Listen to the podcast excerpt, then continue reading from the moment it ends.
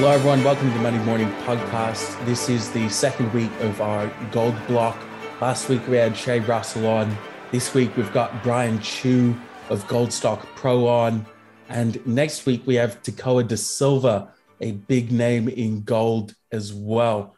The Federal Reserve has just had its meeting, virtual though it may be, at Jackson Hole. And we talked to Brian Chu about what that means for the gold price. Here's me and Brian. Hey, Brian, great to have you back to talk about gold again. How are you today? I'm doing all right, uh, Lockie. And um, yeah, it looks like it's pretty good weather where you are. Is that right? Oh, it's actually beautiful down here in Melbourne and uh, things are looking up. So I was just going to pick your brain on a few gold topics today. Uh, we've just had the Jackson Hole meeting in the US. The Fed is pretty much playing the same tune that it's played for a long time, particularly Jerome Powell. Um, and not much has changed. You know, it's sort of the market moved up on the after the meeting, and that was sort of indicating to me that uh, the rates will stay low for a persistent period of time. How does this play into the gold price, Brian? Well, I guess if you look at the movements in the price of gold uh, in US trading last Friday, uh, it closed up twenty dollars, twenty US dollars higher at about eighteen dollar, uh, eighteen sixteen, and today, right now, as we are talking, on Monday, uh, Monday afternoon, just before, just after the um, market close, it's at eighteen twelve US dollars an ounce. In Australian dollar terms, uh, the Australian dollar has strengthened relative to the US dollar quite significantly, and it's above 73 US cents. So we are clocking about 2480 um, Australian dollars an ounce uh, for for gold. So I guess there is an offsetting effect in the Jackson Hole meeting that the Federal Reserve, once again, as you pointed out correctly, um, they're playing the same game. It's talk talk things up about tapering, um, leading up to the um, Federal Reserve meetings, uh, scare the investors into a taper tantrum, uh, bash the price of gold and silver and um, a couple of commodities down. Then afterwards, in the press conferences, tell people, well, you know, we we think the economy is growing. Um, we'll probably taper later on, but we're not going to talk about when. Um, and as a result, the investors would start uh, reversing all their taper tantrum trades. So I guess there's a rinse and repeat, but there's a there's a niggling uh, there's a niggling thought in the back of my mind that um, there is comp- there's increasing complacency among investors, and there could just be one nasty day when the Federal Reserve decides maybe we will act on it and catch everyone by surprise. So that could play that could play nicely into the um, hands of gold investors. There may be a short uh, period of pain should a shock event like that happen because everything is going to go down. But if uh, past is um, an indicator of the future, not that history rhymes and not that history repeats, but look at what happened in uh, February and March last year when everything fell down, but gold actually was the first to bounce up uh, on the 16th of March, a week ahead of everyone else. Well, that's uh, that's a fascinating sort of time capsule uh, opinion you've got there, taking us back to February 2020. I want to pivot now to some comments you've got about the current state of gold mining in Australia. What I'm noticing is a lot of these gold miners have significantly elevated margins uh, at least historically speaking, and the differential between their all-in sustaining cost and uh, and and the actual price of gold in Aussie dollars is still quite large. So, what are your thoughts on this, Brian? So, from that, uh, from what you what you say, um, given that there is a increased margin uh, between the price that uh, our gold producers are selling into the market and how much they're spending getting the gold out of the ground, we are in a period where there is a sweet spot. but there is some headwinds, and I and I need to be realistic uh, about this. There are headwinds thanks to the politicization of our um, state governments, where premiers are now hoping to score points off each other, saying how bad the other state is in managing their um, their the number of cases and hospitalizations uh, from the virus, and they're closing their borders down. Western Australia has decided to um, basically take it one step further, and it's affecting the mining industry in there. So while we are actually watching um, higher margins for these gold producers, we will actually experience a one or two quarters perhaps where costs are going to be a little higher and production is going to be a little lower. And I think that yeah. may have been the reason why gold producers have been um, are still somewhat down relative to um, the price of gold. As you can yeah. see, the gold ASX uh, gold index, it's about 64, 50, 6,500 today. And um, it's been it's been down relatively um, compared to how gold is actually now um, at levels near early this year. And back in the back when that was happening, um, our gold index was well over seven thousand. So mm-hmm. it is cheaper at the moment, but investors at I, I think are a bit cautious because they expect um, the there, there, there may be a speed bump for some of these gold producers.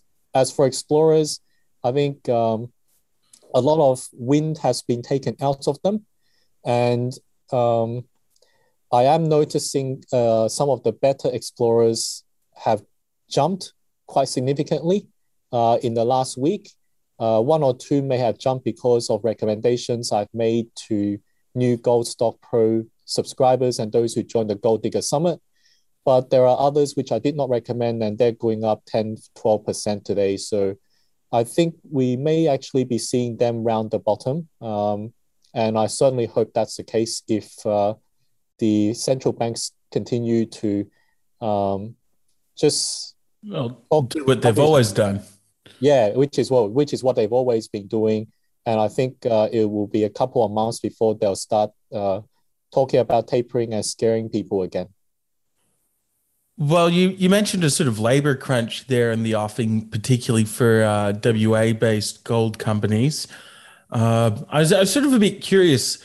Um, maybe you've got a bit of a grip on this. Uh, how much labor is involved in, say, a gold producer um, versus a gold developer or gold explorer? Which is more sort of like pound for pound, the more labor intensive? I, I was just curious off the top of my head. Well, I'll be honest with you on this, Lockie, and to viewers, um, I am talking, or I'm talking off the top of my head on this one, and it's based more on logic rather than um, hard yeah. statistics. So I'll need to dig in a bit deeper if I'm going to um, provide you with more solid numbers.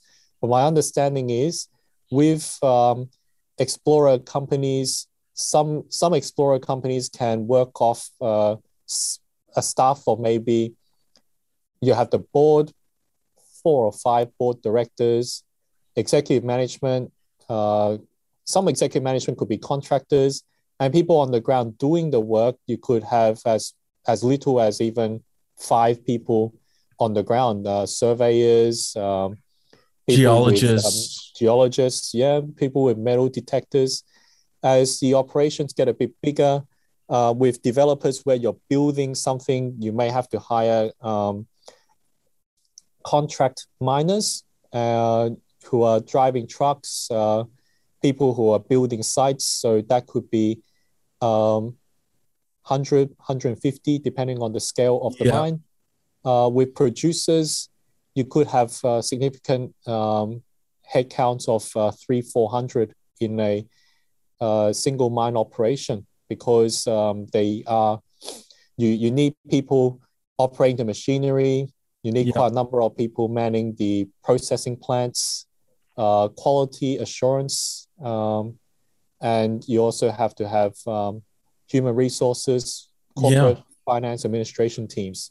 So the large producers are the ones who um, are facing a bit of a crunch in terms of the on the ground uh, management of their mine sites. Uh, some of their staff they are facing short staff probably short staffing. Um, developers and explorers probably not so much, but uh, there is actually a lot of competition between um, various mining companies for contract staff to uh, work on the ground. So even the developers are probably facing a bit of a squeeze, um, and explorers, they I think I think the small the smaller ones would be fine. The only thing that they're held up on, as I understand from uh, what Shae's been talking about, she's got insider knowledge on. Um, yeah.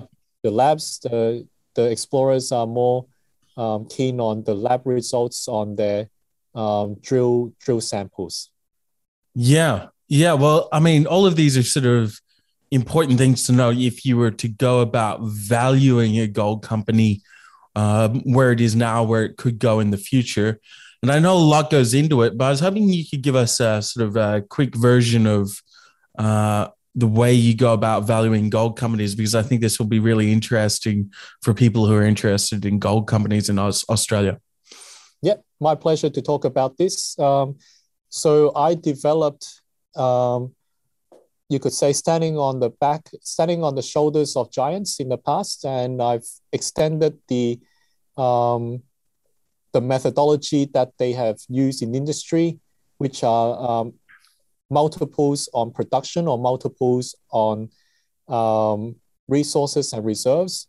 So for producers, I've added on top of um, a multiple on producer is that I adjust the production based on the all-in sustaining costs. My belief is that a higher cost miner is going to, um, even if the higher cost miner produces more than a lower cost miner, what matters is how much it costs them to get the gold out of the ground.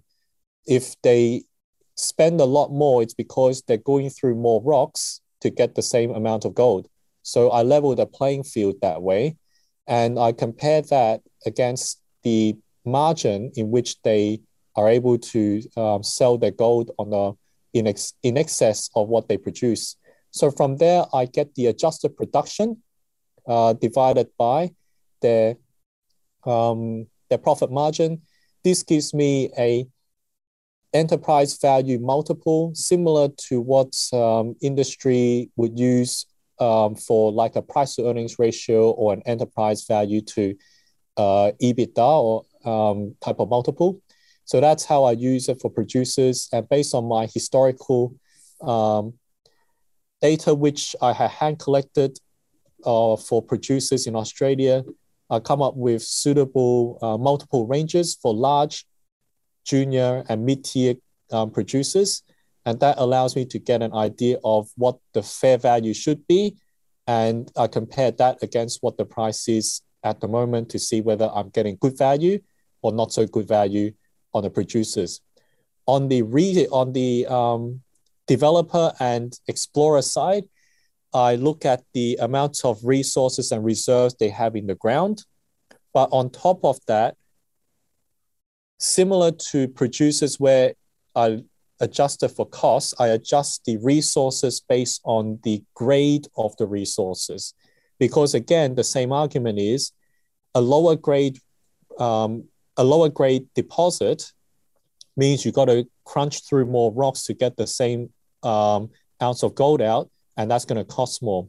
So I adjust the grade and then come up with a enterprise value multiple for that, and compare it against um, other peer companies and see which one um, is better value. So I use that approach to select my um, desirable explorers that I put on the short list to recommend to my subscribers. Well, it's great you got a sort of uh, rigorous rubric to work with there, Brian. I just want to ask you one final thing today, and it's this: is if you could say one thing to prospective gold investors right now, what would you say? Well, right now, we have seen the price of gold recover to a uh, recover after having a rather protracted decline, and while gold stocks are trading lower, even as we saw the gold price recover, I want you to understand that the tailwinds of the weaker economy, um, delayed tapering of quantitative easing will probably be supportive of the price of gold and silver. And with better operational um, capabilities of the companies in Australia, they have slimmed down and so they have trimmed their fat uh, from from the past couple of years. They are actually run better, so this would be a good time to come in and start accumulating. Um, I do understand that there are there are talks between people who are in the technical side, and they say that it may take a little while longer for gold to really uh, rally just like uh, it did in 2019. If we hold out and these people are correct and gold is going to um, take a little longer to rally, it means that don't jump in head first, but start accumulating and uh, getting into the action because once people pick it pick up on this and the price of gold rallies, it will be too late for you to come in and grab those bargains. Okay, well, uh, that's uh, that would be pretty exciting for a lot of people who are into gold out there. There are, of course, risks associated with this, but I would also just say that history is a pretty good guide. I mean, if you go back to the seventies and eighties, what happened there? Um, it was pretty astounding for gold. And if you look at the historical charts, there's there's a sort of you can see why a lot of gold investors see a lot of headroom on the charts um, in the future. So I want to finally thank you for your time today, Brian. I had a lot of fun as always. We we always keep up the chat in the background, even even when we're not recording. So uh, thank you very much, Brian. Yeah, my pleasure, Lockie. Well, that was a great chat I just had with Brian Chu of Gold Stock Pro. Next week, remember we've got Tekoa da Silva, a famous gold investor, on that's going to be super exciting. So I can't wait to share that with you. As always, like, subscribe, get in touch. We'd love to hear from you.